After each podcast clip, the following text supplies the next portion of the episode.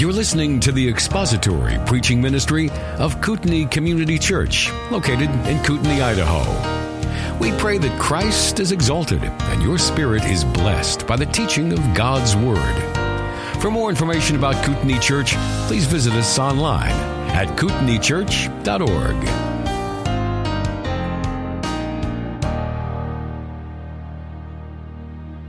Good morning, everyone. Glad everybody made it safe and sound. Thanks for showing up. you might not have done that if you known I would, would have been here, right? We're going to be in the, the book of First John today. And uh, if you want to turn there, we'll, we'll begin uh, in that book. It's, a, it's an amazing book, actually. And it's one of the favorite books that, that I have gone through in my life. It was very instrumental, along with the Gospel of John, when the Lord was drawing me to himself so many years ago. And it's uh, probably resonated with me because it's simple. I need simple. I really do need simple. And so we're going to jump in today. We're going to be looking at some introductory work, uh, kind of some background a little bit, and then also we're going to be looking at uh, the first four verses.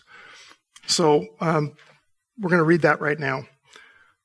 What was from the beginning, what we have heard, what we have seen with our eyes, what we beheld and our hands handled concerning the word of life. And the life was manifested, and we have seen and bear witness and proclaim to you the eternal life, which was with the Father and was manifested to us. What we have seen and heard, we proclaim to you also, that you also may have fellowship with us. And indeed, our fellowship is with the Father and with His Son, Jesus Christ. And these things we write so that our joy may be made complete. Before we dive in though, let's go to the Lord, with a, a word of prayer, if you don't mind. Father, we love you and praise you, and we thank you for the beauty that we see all around us here in Sandpoint, Idaho. We love you and praise you, and um, we're thankful so much that you gave us this book, Lord, that has stood the test of time, that has um, given us the ability to know Christ, to have the, the wisdom and understanding that comes from the scriptures is amazing. Um, help us, Lord, to um, glean your words, to bring it to our, our minds and our hearts, and to help us to teach uh, one another and to teach those that um, just don't know you, Lord. There's so many, it seems, that need to hear uh, the life-saving words of your truth. And Lord, help us to, to do that today, to understand it. And it just seems like the days are drawing nearer and nearer to your coming back again, Lord, and we want to share this gospel truth with as many people as we possibly can. So we just commit it to you, Lord. Go before us now in Jesus' name. Amen. First John, as you probably already know, was written by the same John that wrote the uh, Gospel of John. Um, he also wrote Second and Third John and the Book of Revelation. And the epistles were written uh, to specific audiences, of course. They um, were written to teach, they were written to instruct, and they were written for uh, error, to correct some kind of error that was going on in the church at the time. You can look at uh, books like Philippians. Uh, you can see Paul was addressing there the preaching uh, out of, those that were preaching out of envy and strife. Um, through personal ambition rather than pure motives. At issue also was uh, antinomianism, the belief that there are moral laws that God there are no moral laws that God expects Christians to obey. And then you have in Galatians a false gospel that was being preached by the Judaizers. Uh, were teaching uh, others to live according to Jewish customs. So there was uh, a, a different kinds of teaching going on in the epistles, and First John is no different. There's instruction, um, there is encouragement, and there is an addressing of error. You see that very clearly. Now, the background of the book of John is interesting to me. It was written later, uh, like 80, 90 is, is where we see that. And It was written by the apostle John, as I already mentioned, and a lot had transpired since the, the, the teaching, or excuse me, since Christ died in 33. Um, you saw in the fall of Jerusalem in AD 70. I mean, the saints were pretty much scattered abroad at that, at that point. And so at the time that First John was written here, John was the only living apostle. He's the only living apostle.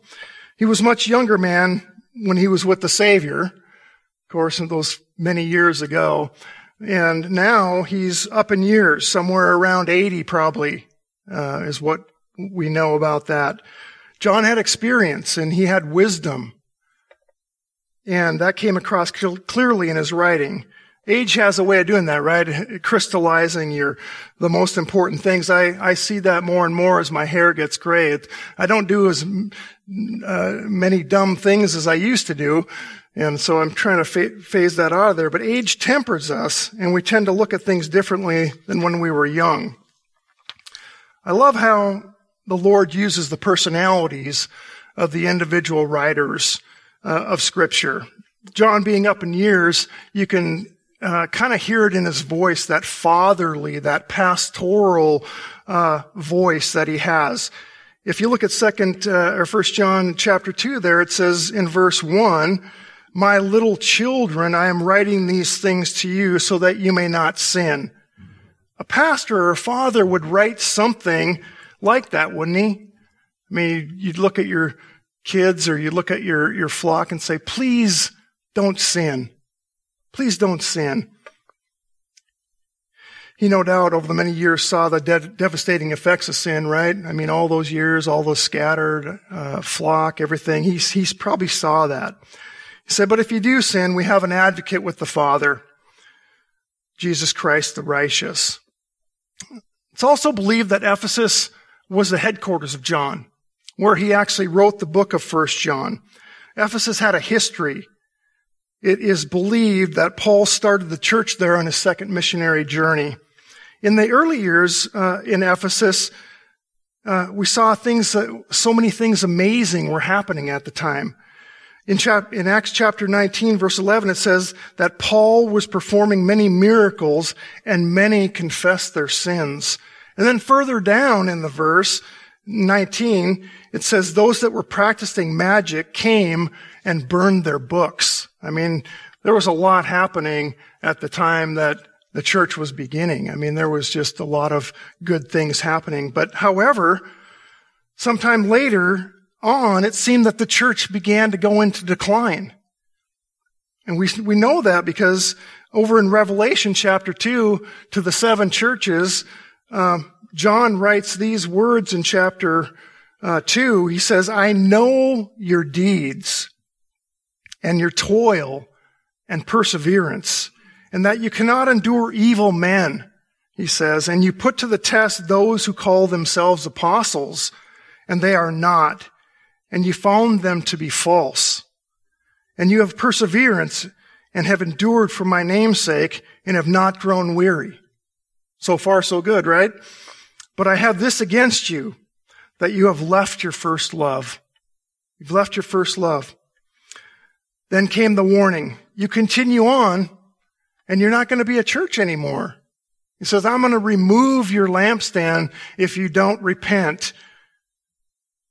The church needs love and it needs doctrine, it needs truth. The church in Ephesus seems to have start, started to gone downhill, but that wasn't really unusual because it seemed like we can read all of Asia Minor was also having the same problem because in 2 Timothy 2.15 it says, you are aware of the fact that all who are in Asia Minor, or excuse me, just Asia, turned away from me.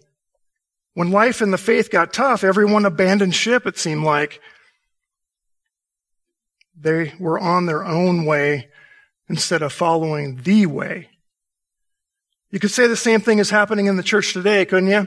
You could look all across the landscape of our churches today and you can see that the churches are not necessarily hating all of the things that God hates.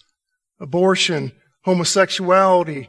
You don't see church discipline being done anymore. There's a lot of uh, people that are in the church, but they're not really of the church. They are abandoning for some reason. And then in 2 Timothy, even further on down, he, John, just a little further down in Timothy, 2 Timothy, Paul wanted people to come to their senses and escape from the snare of the devil, having been held captive by him to do his will. And then in chapter 3 even says this, that the people were always learning and never able to come to the truth. You ever know anybody like that? I mean, you give them the answers of Jesus, you talk to them, you answer those questions, and they say, yeah, but what about this? And you give them the truth, and it's, what about that? That's kind of what was happening in Asia Minor, is that the saints had started off well, but they were abandoning. So you kind of get a sense of the writing of First John, what was happening in Ephesus and Asia Minor, and to where this letter was going. It's a, it's a backdrop to what we uh, are going to be studying today. The book had purpose. Had purpose. If you turn over to 1 John chapter 5, we're going to read that.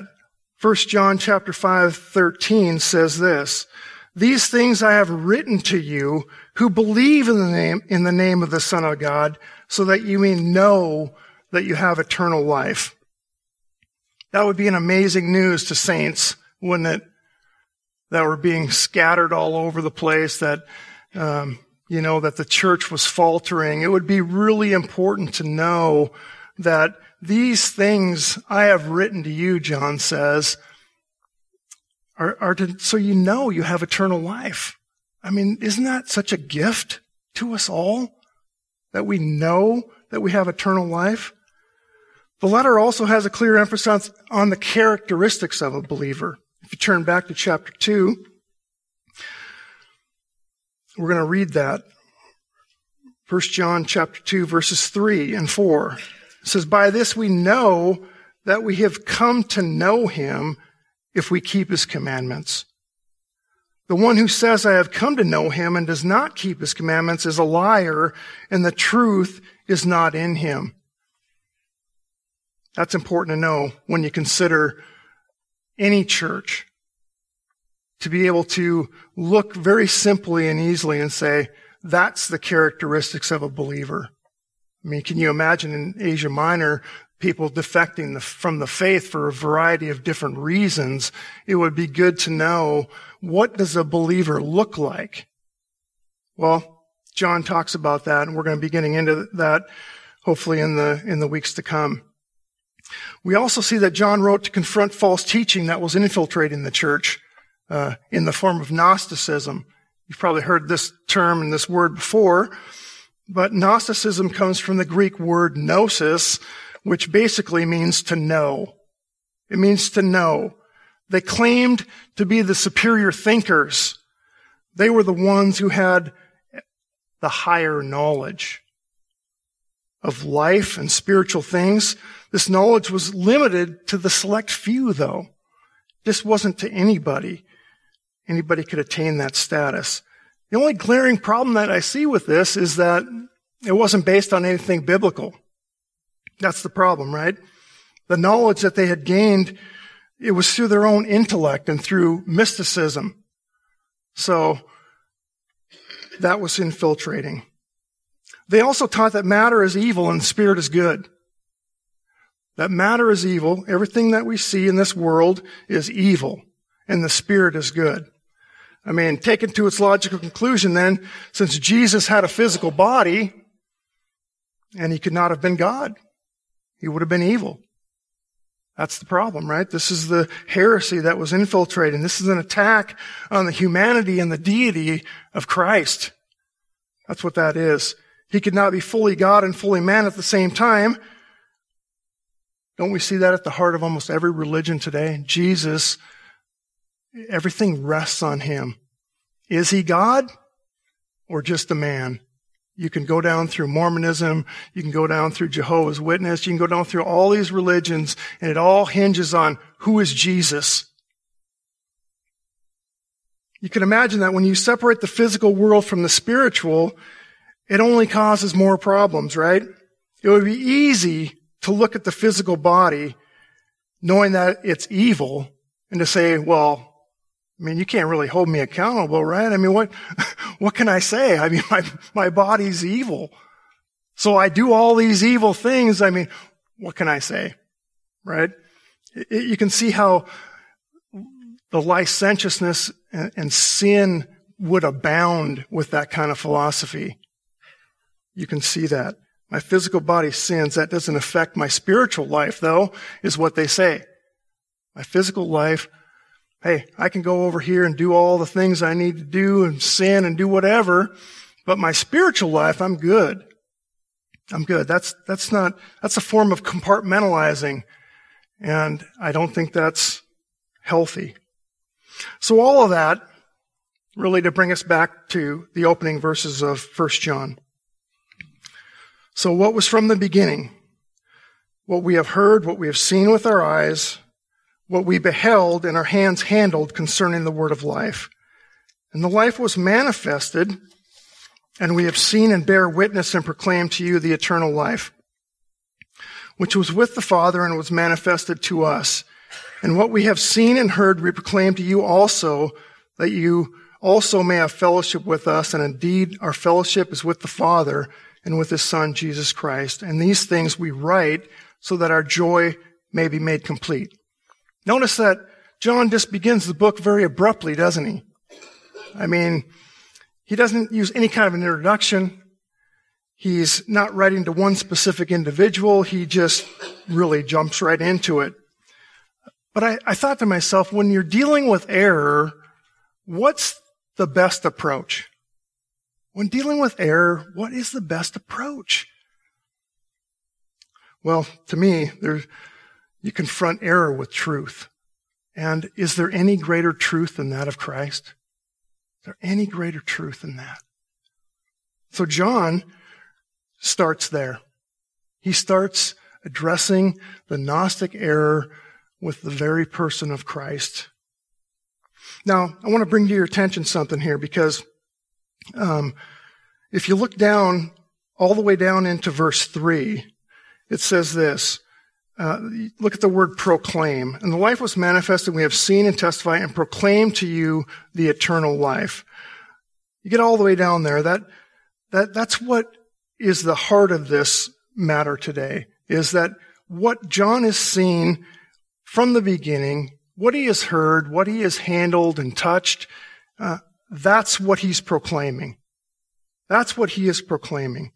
And I think that's an important note because we're going to be talking a little bit about that. It's the subject of the message. Christ. Okay? So what was from the beginning, we see the same language in the Gospel of John, right? In the beginning was the Word, and the Word was with God, and it said the Word was God. Remember that?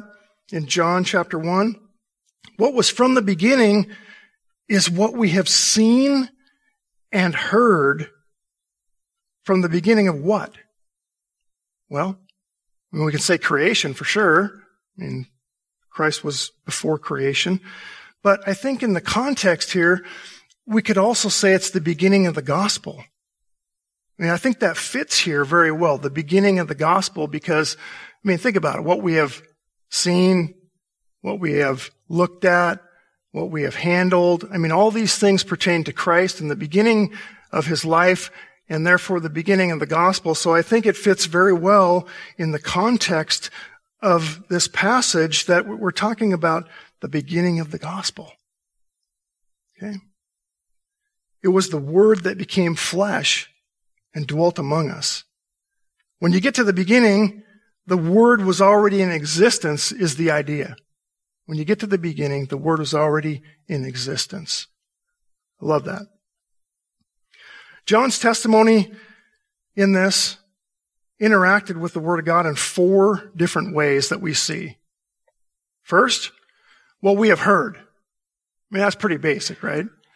But I can't tell you how many times I've told my kids, don't believe everything you hear. Said that a number of times. Don't believe everything you hear. So there's a second level, right? What we have seen with our eyes. What we have seen with our eyes. That brings another layer of credibility to it, doesn't it? Because you didn't just hear it now, you actually saw it with your own eyes. And that word to see is perceiving. The word is implying not a mere act of seeing, but John seeing and really understanding Christ. I mean, that, that's a different level. And then he goes to the third uh, component. It says that we beheld. We beheld him. Your NASB or whatever you're looking at might say looked. But we beheld. It's to gaze upon something that kind of, you know, gets your mind and your conscience going. And you, it's not just a mere, oh, hey, I just glanced over there and saw that. No, he gazed upon him. I can imagine that kind of gazing was being done and when John uh, was viewing the transfiguration, if, if he was actually seeing anything because he was probably on his face worshiping the Lord, but to behold is to view attentively and it's, it's more than just looking. And then fourth, it says, and our hands have handled. John actually handled the word of life. I mean, that's pretty amazing when you think about John leaning on Jesus' breast.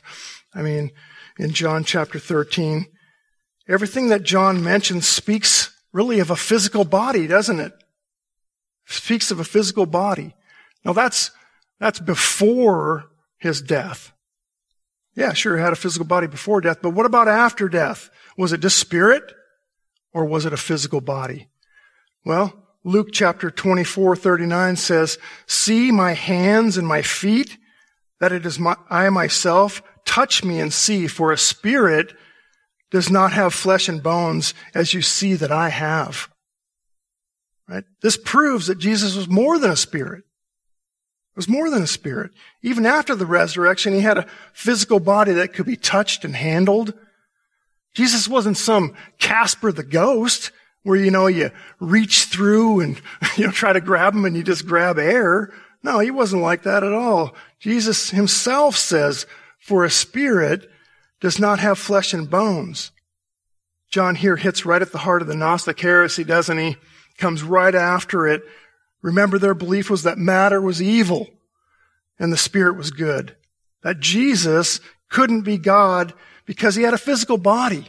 That was the idea. John crushes their argument by proving that from his eyewitness account, his first-hand testimony that Jesus did in fact have a human body and that he was divine as well. To confront error, you do so with this kind of truth. You do so with this kind of truth. That moves us to verse two.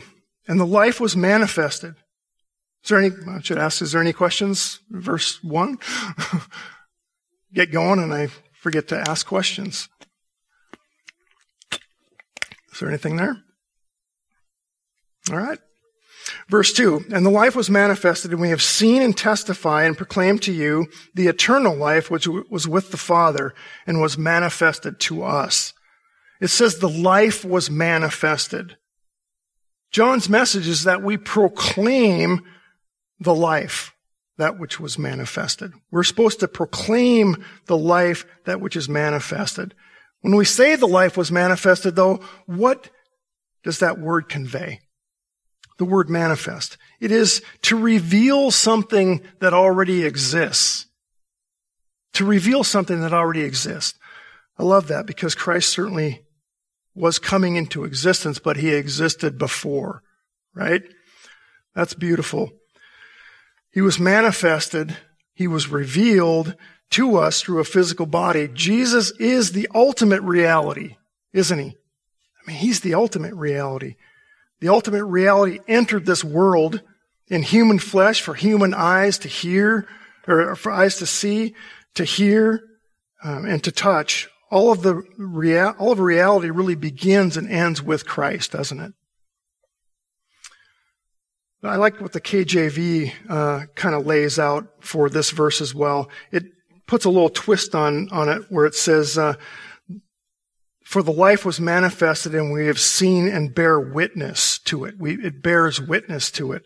The NASB has um, testimony, but I like the idea of the witness to bear witness. Someone uh, that testifies or bears witness is someone that is committed to that truth. Someone that's committed to that truth. John the Baptist, for example, he came as a witness to testify about the light so that all might believe through him. That word witness, though, it's an interesting word. It's the same word that we get the word martyr from. Same word we get the word martyr from. So John the Baptist was a witness to the truth, and he was also a martyr. I like that. So verse 2 says, the life was manifested. And then later on in that verse, it says, and testify and proclaim to you the eternal life. The life was manifested. The physical body of Jesus, who is the word of life, is the one being manifested. He's the one being manifested. That life, that message, it says, is eternal life and is what we are proclaiming to you now. John's eyewitness testimony is about the message of Jesus. It's about Christ and it's about that message, about the gospel that brings life. He gave life to that message. To his disciples, he said, Hey, go out and preach the gospel to all people. We should be doing the same thing. Gnosticism, though, here is again, John is hitting at the heart of it. That Jesus is human and he is divine. There is no mistaking that Jesus is human and divine here. The eternal life came down in human form. John comes back to Jesus' pre-existence with the Father. Christ was with the Father. You see that in verse 2 there. In eternity past, but then was manifested to us. It was manifested to us. Something that already existed was being brought into being. The word of life, that which is eternal, the one who was with the Father, is the subject of what was manifested to us. Jesus is physical in nature and he is divine. He's not simply a spirit, but he is God incarnate, isn't he? So you see, John continues to develop the strongest defense possible against the Gnostic heresy that the physical world was evil. The physical world couldn't be evil if Jesus was God. So moving on to verse, verse 3. Is there any questions on verse 2?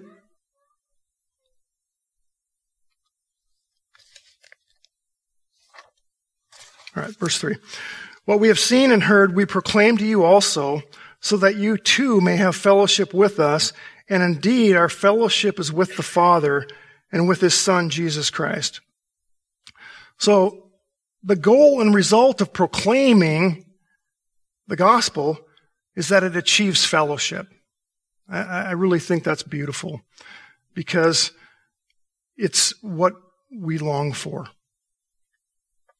You know, there are a million kinds of clubs out there that all seem to want to uh, bring us into some kind of a fellowship. I mean, there's car clubs, there's, um, I don't know, knitting clubs, probably all kinds of different clubs, but um, all of them are designed to kind of kind of create fellowship, aren't they?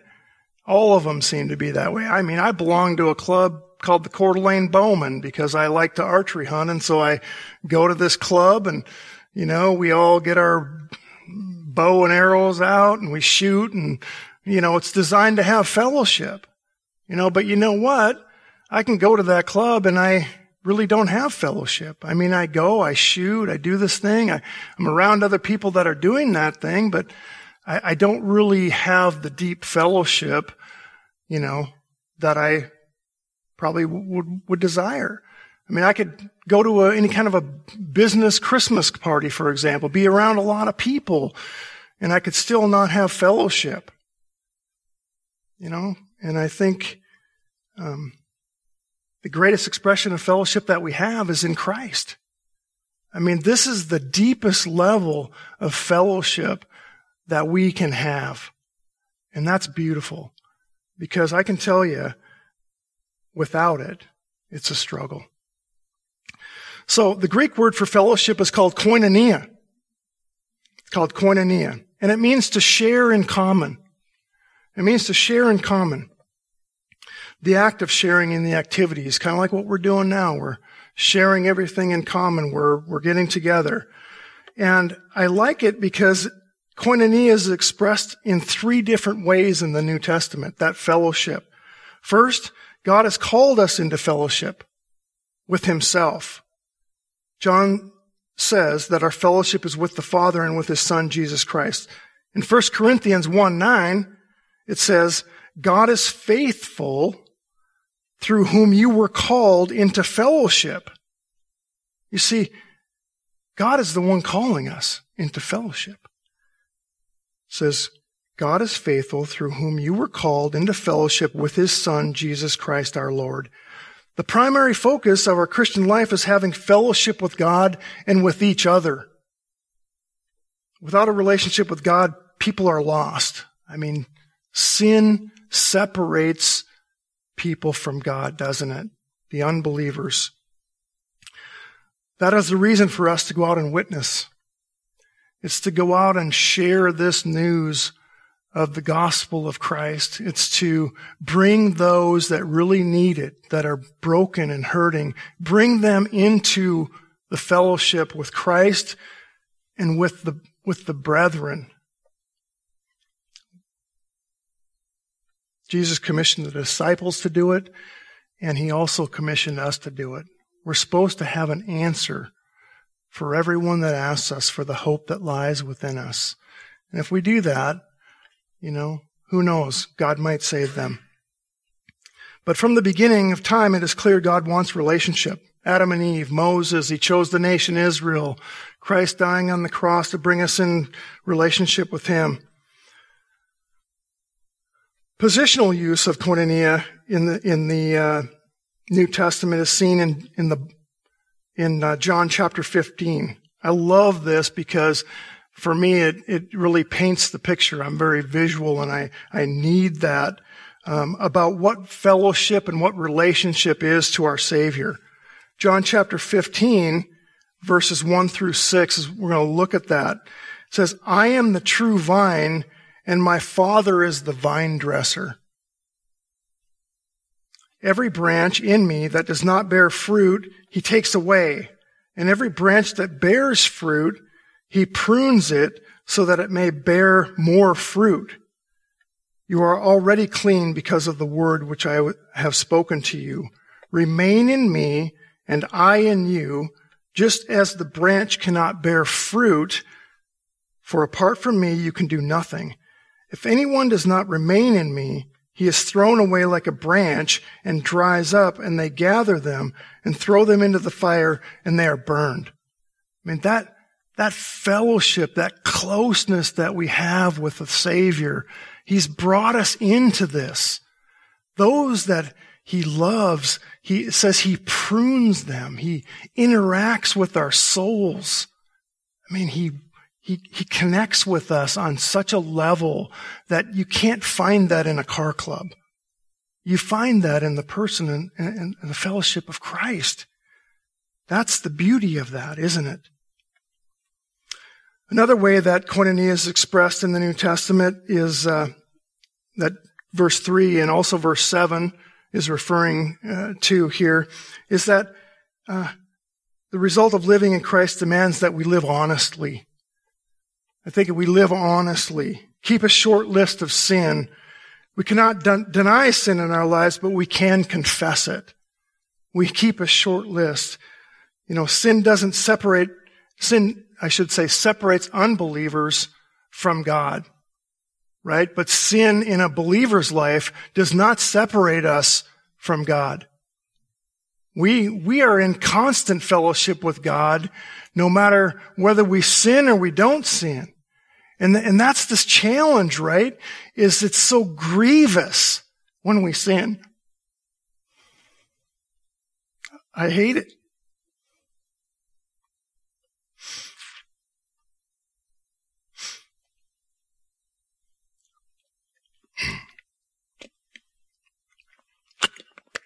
sorry, mainly because that I know that it grieves my Savior, and I don't like that. We want to keep a short list of sin. We want to focus on Him because that fellowship can never be broken with Christ, no matter what we're doing. And third, it says that John, uh, basically, um, it's for fellowship with others. Koinonia, fellowship with others.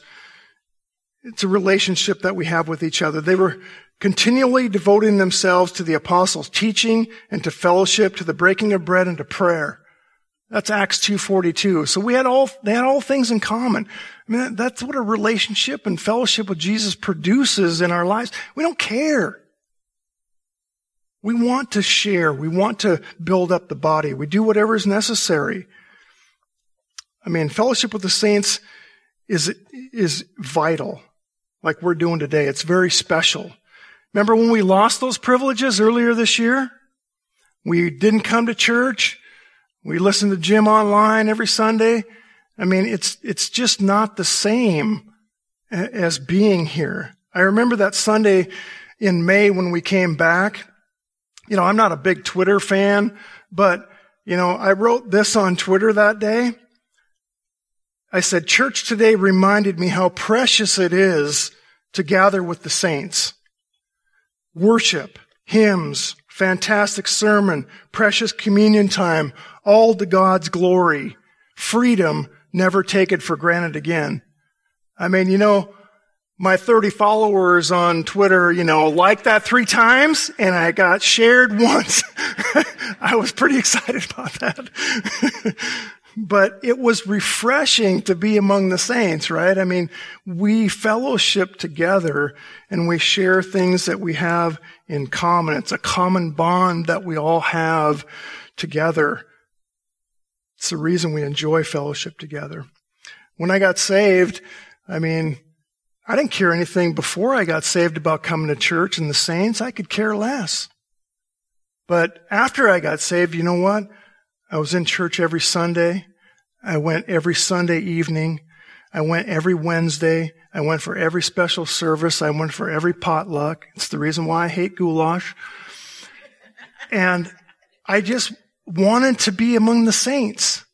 It didn't matter to me because I wanted to learn about the Lord. So that fellowship, that koinonia is about that. And then we'll close here with verse 4. These things we write that our joy may be made complete. I don't know about you, but the fellowship with the Savior puts something inside of you, that inner strength, that joy that can't be just found anywhere. It says these things we write so that our joy may be made complete. Something happens when Christ is proclaimed. When he is known among the people and they come to him, the result is that they have joy.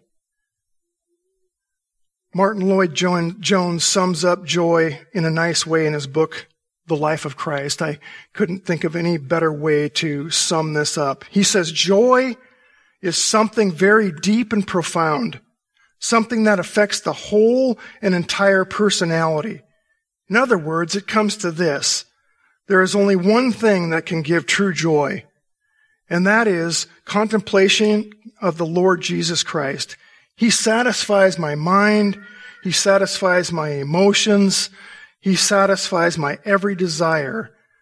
He and his great salvation include the whole personality and nothing less.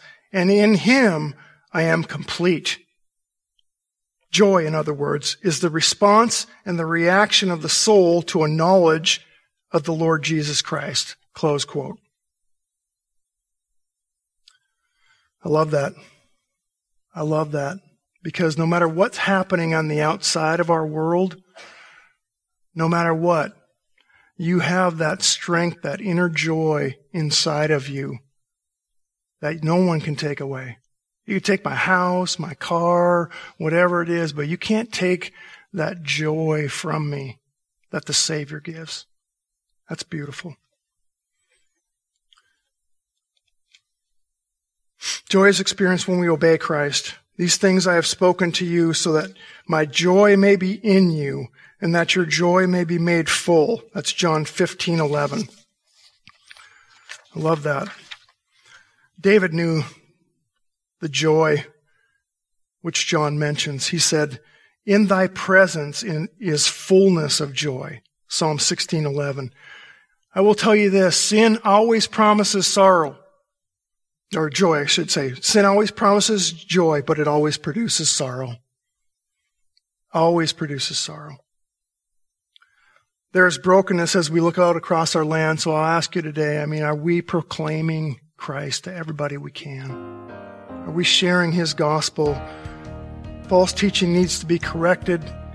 We need to bring those that don't know Jesus into the fellowship of the saints. And there's no greater joy than to see someone come to know Jesus as their personal Savior. Thank you for listening to the latest podcast from Kootenai Church. If you'd like to learn more about Kootenai Church or to donate to our church ministry, you can do so online by visiting kootenaichurch.org. We hope you enjoyed this podcast and pray you'll join us again next time. Once again, thank you for listening.